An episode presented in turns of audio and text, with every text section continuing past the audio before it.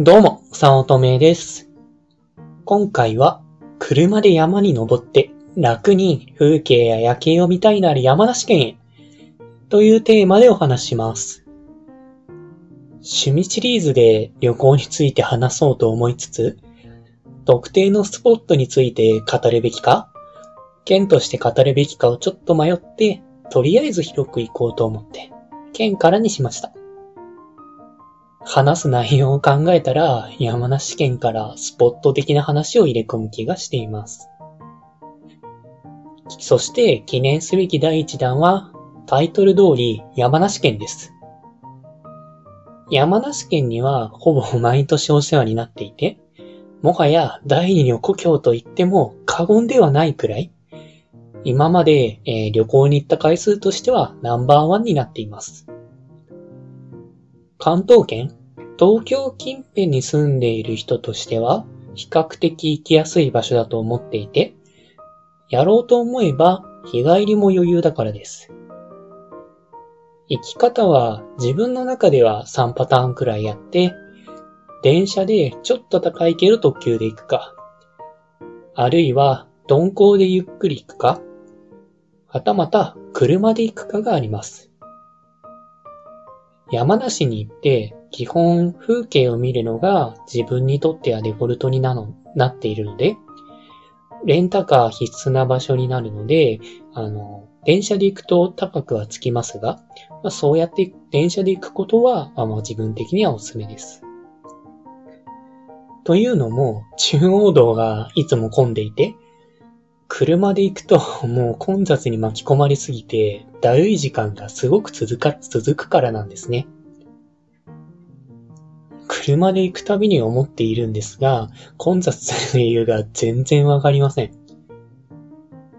平日で15時くらいから混んでいたこともあったので、もう電車一択にしています。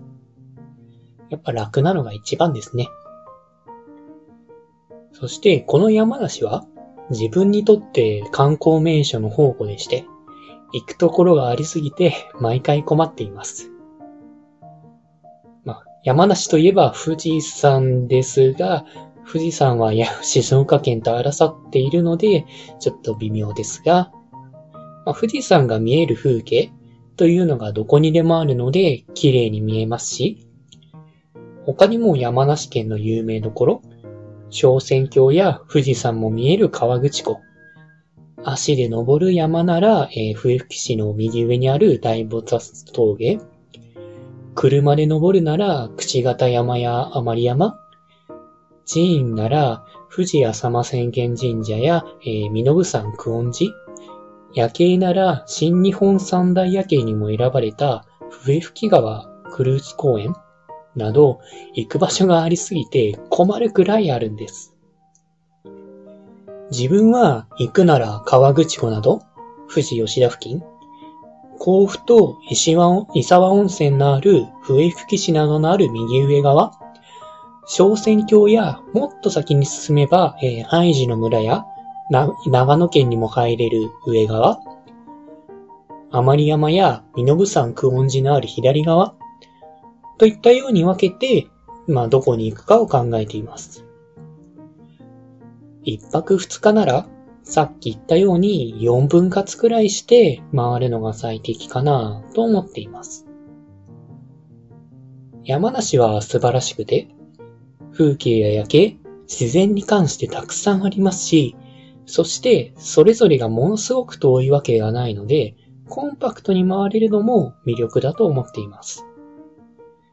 こう、北海道のように離れすぎと、離れすぎていると面倒なんですが、もちろん多少は離れていますが、他県と比べると比較的密集していて楽なんですね。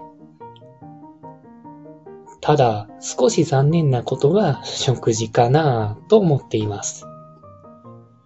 ほうとうやお皿、富士吉田うどんは有名で、実際美味しいとは思いますが、すごく美味しいということではなく、B 級グルメだなぁと思えてしまうんですね。他にも東京などと同じで、この土地ならでは感とか、田舎だから無条件に全部美味しいということがそこまでないんですね。まあ、ちょっと期待しすぎですね。それでも、それを補ってあまりあるほど風景や夜景、自然に関して回る場所がありすぎて、宝の宝庫で最強のスポットだと思っています。中でもいいことが人生を変えるレベルの自然に出会えることです。荒倉山浅間公園は五重の塔、富士山、桜が同時に撮れることで日本の代表スポットとして海外のパンフレットに載るほどの美しさです。こう海外では有名、外国人には有名なのに日本人はあまり知らないスポットということでもそこそこ有名な場所です。他にも、み、えー、身延山久遠寺は今までの寺とは一線を画したレベルの寺で、とても長い石段が本格すぎて、本格的すぎて、転げ落ちそうなくらいそれでいて急で、怖いくらいで荘厳さを体感できます。振動峠は富士山と河口湖を同時に撮影できて、しかも空気が美味しくて、隠れスポットとして最強クラスです。あまり山は自分が一眼レフを買って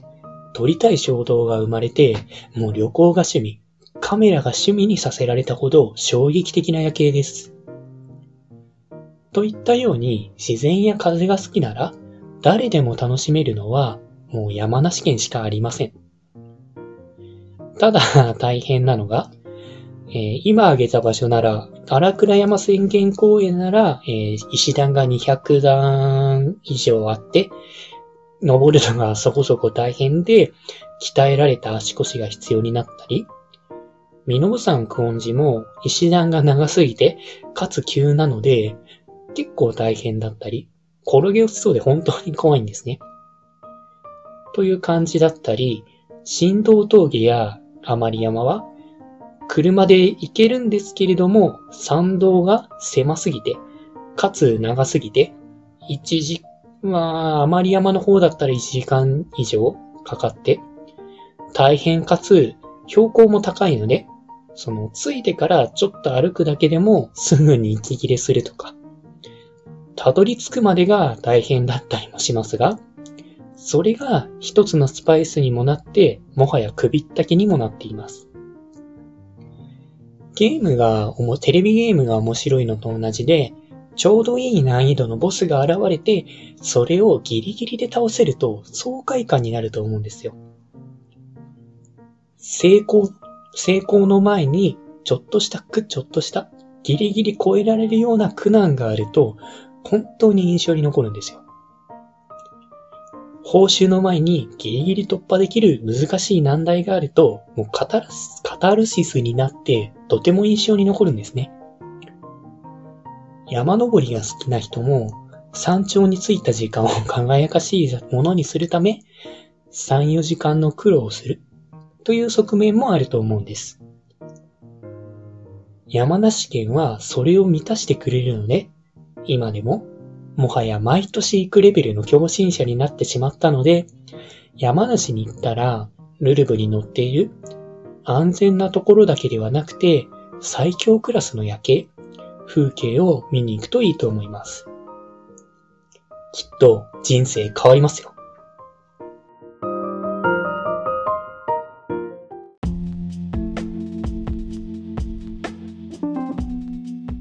今回も最後まで聞いていただいてありがとうございました。もしよろしければ、いいねやフォロー、コメントをもらえると嬉しいです。副業を始めたい。副業に挑戦したけれどもうまくいかない。という初心者の方が会社員の稼ぎを超えるためのポイントを押さえた LINE 講義を配信しています。初心者でもできる副業で本業の稼ぎを超える方法。ゼロから始める初心者のための成功法則という講座です。会社に縛られたくない。自分で人生をデザインしていきたい方におすすめで、脱サラ、自由を目指せます。よろしければご登録ください。他にもメルマガなどを配信しておりますので、まあ、自己紹介の下の方に URL があるので登録していただけると嬉しいです。通勤電車なので、ながら聞きなどに活用していただけると効果的だと思います。ご視聴ありがとうございました。